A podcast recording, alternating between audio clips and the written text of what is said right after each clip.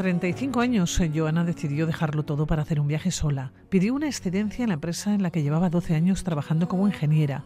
En mayo del 2018 se despidió de su casa, su familia, su trabajo y todo lo que hasta ese momento era su vida.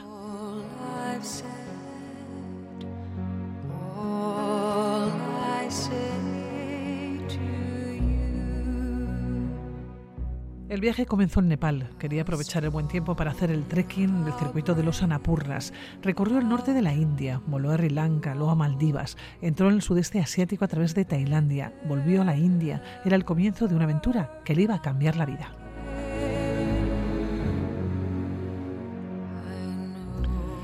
Joana Santesteban, ¿cómo estás? Muy buena, Segunón, ¿qué tal?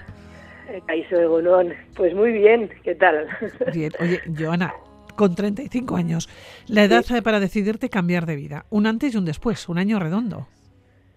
Sí, sí, desde luego, desde luego. Mira, yo eh, siempre lo había tenido en mente, siempre había querido hacerlo, pero nunca había tenido la, la valentía, yo creo, de, de, de hacerlo. Y ese, ese año es como que se alinearon los astros y bueno, igual 35 años, yo la verdad cuando me puse a viajar la gente era muchísimo más joven que yo, 35 ya, pero para mí fue, eh, fue el momento, o sea, lo sentí así y, yo creo que me salió también por eso, porque fue justo en el momento en el que tenía que ser, ni antes ni después. Oye, Joana, cerraste la casa, decidiste cambiar de vida, hiciste las maletas y volaste a Nepal. Sí, sí, sí. Eh, yo te, eh, bueno, antes de hacer el viaje largo, el de la excedencia, siempre había viajado. Entonces, siempre eh, tenía en mente Nepal. Yo, para mí, soy muy montañera, me gusta mucho la montaña, la naturaleza, y para mí Nepal era un sitio en el que siempre lo había tenido apuntado y nunca había tenido la oportunidad de ir. Porque no quería ir 10 días o 15 días, quería estar mucho tiempo en ese país. Entonces, para mí, eh, lo único que tuve claro en el viaje es que quería empezar por Nepal. Todo lo demás ya fue improvisado. Todo lo demás fue pues sobre la marcha. Bueno, y mucha improvisación. Comenzaste por Nepal, eso sí, tenías pensado el itinerario porque querías hacer el trekking del circuito de los Anapurnas. Sí, al final por, por temas de tiempo, pues para asegurarte un poco el buen tiempo, y al final en Nepal hay varias ventanas de buen tiempo y en mayo se acababa una, en verano parece mentira, pero en verano pues es temporada de lluvias, entonces pues igual ahí podías pues tener más tiempo y claro, a 3.000 metros o a 4.000 metros que estuvimos, pues claro, mal tiempo ya son palabras mayores. Y yo es lo único que planeé, es lo único que cuando yo estaba en casa me lo miré, lo, sabía lo que quería hacer, eh, qué recorrido quería hacer, dónde tenía que ir a coger todas las licencias, eso es lo que más eh, estudié. Y a partir y a partir de ahí, en Nepal estuve 40 días, que incluso extendí la visa y me hubiese quedado mm, otros 40 más. Eh, y luego ya a partir de ahí, pues bueno, empecé un poco a moverme pues por, por proximidad, por temas de vuelos, pues precios de vuelos, y ya eso ya fue un poquito más eh, improvisado. Sí, porque tú continuaste el viaje en Camboya, después recorriste Vietnam en moto, es que lo, ibas, lo ibas decidiendo en cada momento. Sí, sí, porque por ejemplo, es que eh, una vez empecé en Nepal, pues, pues dije, bueno, pues India, vale. Seguido, pues dije, pues venga, pues Sri Lanka. cuando estaba en Sri Lanka, eh, los viajes eran muy baratos a Maldivas y dije, joder, pues cómo no voy a parar en Maldivas.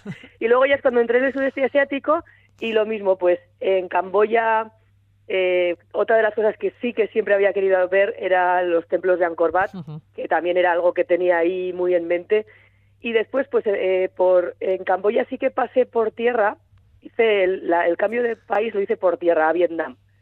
Y en Vietnam pues eh, Vietnam se puede recorrer muy fácil en moto y ahí pues lo mismo. Yo nunca había cogido una moto eh también te lo digo. Este viaje me sirvió para hacer muchísimas cosas que nunca había hecho y que no creía yo que era capaz de hacer. Oye pero una moto en Vietnam no habías cogido nunca una moto tampoco habías visitado nunca Vietnam no tuviste ningún problema nada no yo, mira, yo tengo que decir eh, que tuve, mm, no sé si mucha suerte, yo creo que también eh, con un poco de sentido común y con un poco de, no sé, de tiento, eh, problemas, problemas, no sé, yo no, yo nunca tuve ningún problema de nada. Y tampoco ni de salud ni de nada. Sí que es cierto, bueno, pues que pueden suceder cosas o pueden pasar cosas o puedes oír cosas, pero bueno, como puedes oír aquí también, o sea, tampoco, no sé, yo siempre, yo siempre digo a la gente, sabes, que no tenga miedo, que si es que, o sea, que si te tiene que pasar algo, te lo puede pasar también aquí, pero claro, siempre pues viajando pues con seguridad, seguridad en el sentido, pues lo que te digo, sentido común, no sé, eh, mm, con, haciéndole caso a esa intuición que todos tenemos, un poco, ¿no? El, el confianza, pero dejarte llevar, pero bueno, siempre pues con un poco de, con un poco de cabeza.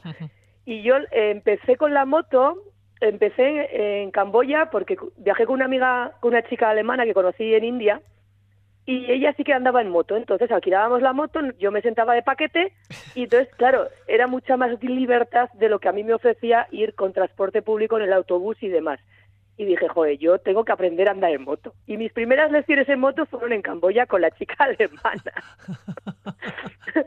y luego Vietnam es que es un país que tiene, o sea, bueno, en Vietnam no sé cuántas motos puede haber. Entonces, eh, yo siempre iba por carretericas eh, pues digámoslo, pues nacionales, ¿no? Pequeñas y mucho tráfico. Y sí que es cierto que en, en Hanoi o en Ho Chi Minh sí que no se me ocurre coger una moto porque eso es una locura, o sea, eso es la jungla. Pero bueno, yo me permitió lo mismo, recorrerme un montón de sitios de Vietnam que igual, lo que te digo, con un, con un autobús no hubiese podido llegar a ese justo a ese sitio y me dio mucha mucha libertad. También vi muchos accidentes, porque quiere decir que al final, pues lo que te digo. Eso te pone las pilas enseguida, ¿eh? Sí, sí, sí, sí, sí, sí. Yo ahí ya me di cuenta de que tampoco podía estar haciendo mucho la loca con la moto, pero sí que es cierto que luego también la volví a utilizar en Filipinas, porque al final, pues en Filipinas las islas son pequeñicas, no hay mucho tráfico, y la verdad que una moto te da una versatilidad brutal para poder ir pues a esa cascada perdida de la de la mano de Dios o para irte a esta playa que sabes que no llega el transporte público.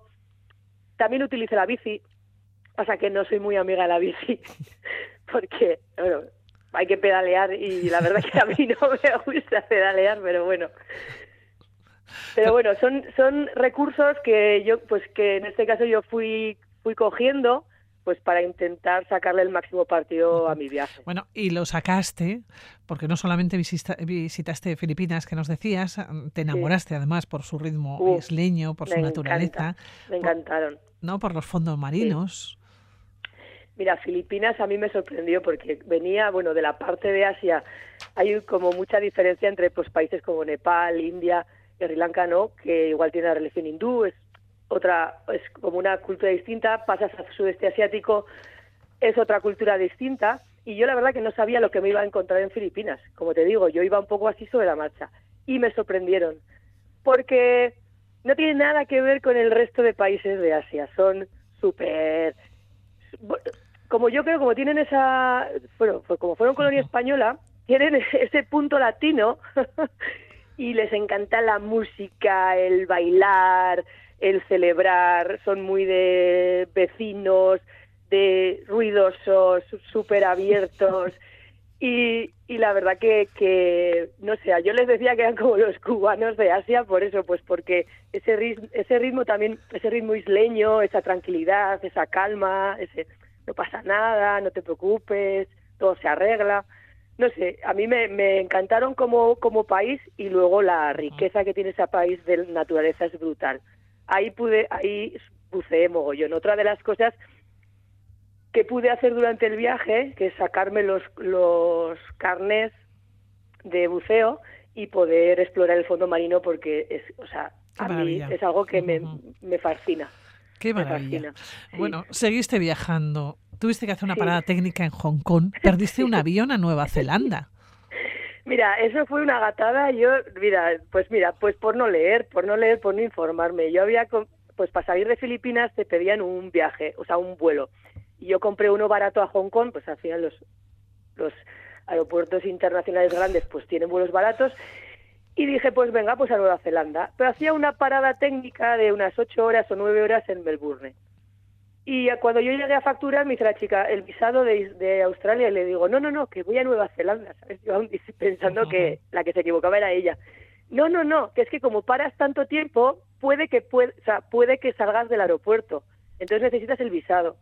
Mira, yo me entró una me entró un esto porque venía con el tiempo justo para facturar y coger el siguiente avión. Intenté hacer el visado, no llegó a tiempo, me cerraron la cancela de la facturación y me quedé como sin nada en, el aeropuerto de Hong Kong. Como una canela. Sí, ahí pues mira, ese fue, puede ser, fíjate, una de las cosas peores que me pudieron pasar en el viaje. Entre comillas peores, porque claro, busqué el siguiente vuelo a Nueva Zelanda, era los dos días, pues venga, rápido, gracias a Internet, busqué un, un alojamiento barato y, y, nada, y pude, estuve un día así perdido en Hong Kong. La pena es que tenía un amigo esperando en Nueva Zelanda. Cuando le llamé y le dije, mm, Dani, lo siento, no llego, no llego a Nueva Zelanda, me tienes que esperar. Bueno, pues te esperó, pero, poco tiempo, pocas horas. Eh, nada. Y, además en Nueva Zelanda tú probaste todo, el autostop, el camping, oh. dormir en el coche, couchsurfing. Sí, mira, yo mira, cuando empecé el viaje iba, o sea, era pues eso, como más, ay, precavida, no sé qué, miedosa, que no sé qué, no sé cuántos. Y ya a esas alturas del viaje yo ya iba ya despotenciada, o sea, en el sentido de que ya quería probarlo todo, no me daba miedo a hacer nada. Este amigo mío, Dani, también es un viajero, bueno, pues muchísimo más viajero que yo. Él es con el que él viaja en autostop, eso, couchsurfing, durmiendo en tiendas de campaña, no sé qué, y es el que, ¿sabes? A mí me dio la confianza de decir, venga, vamos a hacerlo. Y entonces es que lo mismo, fue otra experiencia de país verlo desde otra perspectiva que te puede dar, pues igual el transporte público o el dormir en los hosteles o el dormir en edificios al final Nueva Zelanda es, una, es un país de muchísima naturaleza y el poder pararnos para tienda de campaña en sitios increíbles, lagos, glaciares, montañas, volcanes. Fue algo, fue algo espectacular. El contacto sobre todo con la naturaleza. Seguiste con más contacto con la naturaleza, pero ya en Estados Unidos, primero en Hawái y después Colorado, Arizona, Utah. Seguiste utilizando el couchsurfing y durmiendo en el coche. Ay, claro. Es que mira, cuando yo llegué hasta a Nueva Zelanda, y pues, ¿qué es el siguiente, no? Y lo típico que ves el mapa, como está cortado en Nueva Zelanda, y dices, joder, pues ya como que ya no puedo seguir más hacia adelante, ¿no? Y un amigo me dijo, Joana, ¿y vas a Hawái? Y, joder, Hawái será súper caro el billete. Miré el billete y creo eran 150 euros el viaje de ida. dije, bueno, pues voy a Hawái. Claro, ¿qué me encontré en, en Hawái? Pues unos precios desorbitados. Entonces, eh, en, algunas, en una de las islas me alquilé un coche y para ahorrar dinero, pues dormía en el coche. es que, claro, ya entre el alquiler del coche, eh, la, la, comida y demás, decía, no, no, no. Entonces, entre el couchsurfing y el dormir en el coche, pues bueno, pues pude abaratar, abaratar el viaje. También dormí en el coche en Islandia.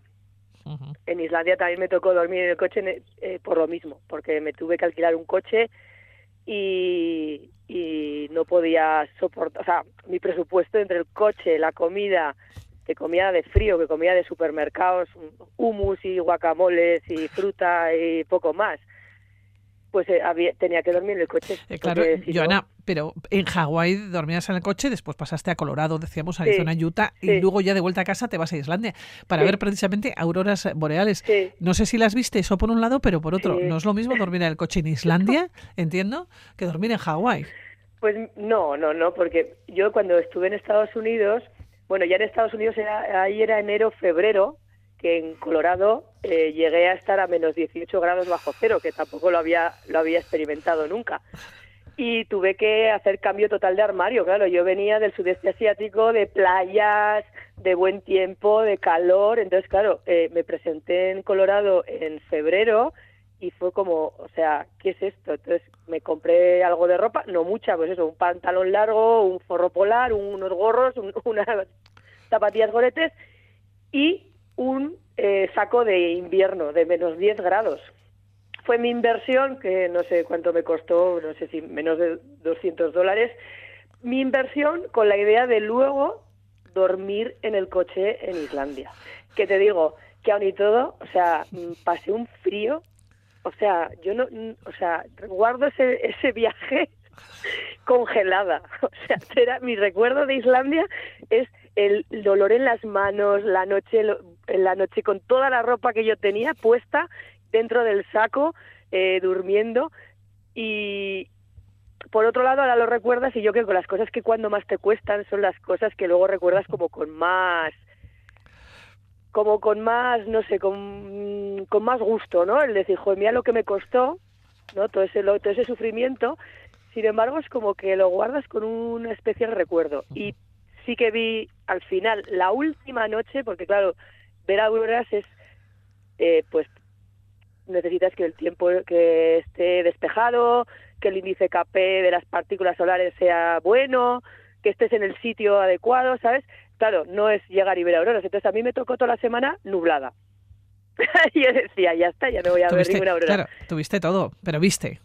Sí, el último día, la última noche antes de llegar a Reykjavik para coger el vuelo de vuelta, eh, llegué a una llegué a un hostel, había unos chicos mexicanos, eh, ellos ya habían visto no sé qué y ellos estaban un poco de parranda y me dijeron, mira, si quieres, si aparecen te llamamos. Yo me metí a la cama y a las 2 de la mañana me empezaron a gritar como unos locos, salimos a la calle y, y bueno, a la calle, al, monte, pues estábamos en mitad de la naturaleza y fue espectacular. Hasta las 5 o 6 de la mañana eh, yo ya me fui a la cama ya aburrida de ver auroras. O sea, ¿sabes? Con esa sensación. Fue, fue algo maravilloso, fue algo, guau, fue un regalazo, un regalazo. Joana, que, que bueno, el tiempo se, se nos ha ido pasando, ha sido muy rápido porque ha sido súper entretenido charlar contigo. Eh, después de esta aventura, eh, Joana, tú no has sido la misma, incluso no. no. querías volver a tu vida anterior ni al trabajo que tenías antes, no. así que, que, te has reconvertido en guía turística y profesora sí. de yoga. O sea, has dejado la ingeniería. Sí, sí guía turístico en Islandia. para más INRI. Sí, mira, yo lo tenía claro, yo ya no era la misma. O sea, no, yo volvía de ese viaje, no eran unas vacaciones largas, o sea, había sido un cambio de vida, sí, una, había sido un una cambio catarsis, mío. ¿no? Sí. Una, eso uh -huh. es. Entonces, era como que a mí no me apetecía, o sea, no me apetecía volver al mismo sitio. Hay mucha gente que hace el viaje y luego vuelve fenomenal, pero yo no tenía ese sentimiento. Entonces, en el viaje me hice profesora de yoga, aquí cuando llegué a Navarra me volví a formar un poco mejor, soy profesora de yoga, ahora mismo estoy dando clases en Barañain y luego eh, en verano, bueno, he sido guía turístico en varios países, pero ahora sí que estoy centrada en Islandia. Hago la, la estación de verano sí. en Islandia. En verano, efectivamente, Joana. Claro, en verano, en verano, en verano. no, no, no, yo Oye, en invierno ya no vuelvo. Joana, charlamos otro día y me hablas de Islandia. Ay. Hombre, encantada, lo que quieras. Hablamos otro día, Joana. Ahora sí que nos despedimos. Que muchísimas gracias Much, por haber estado con nosotros. Cuídate mucho, Joana. Igual. Besito, Ale, agur. agur, agur. Besito, agur. agur.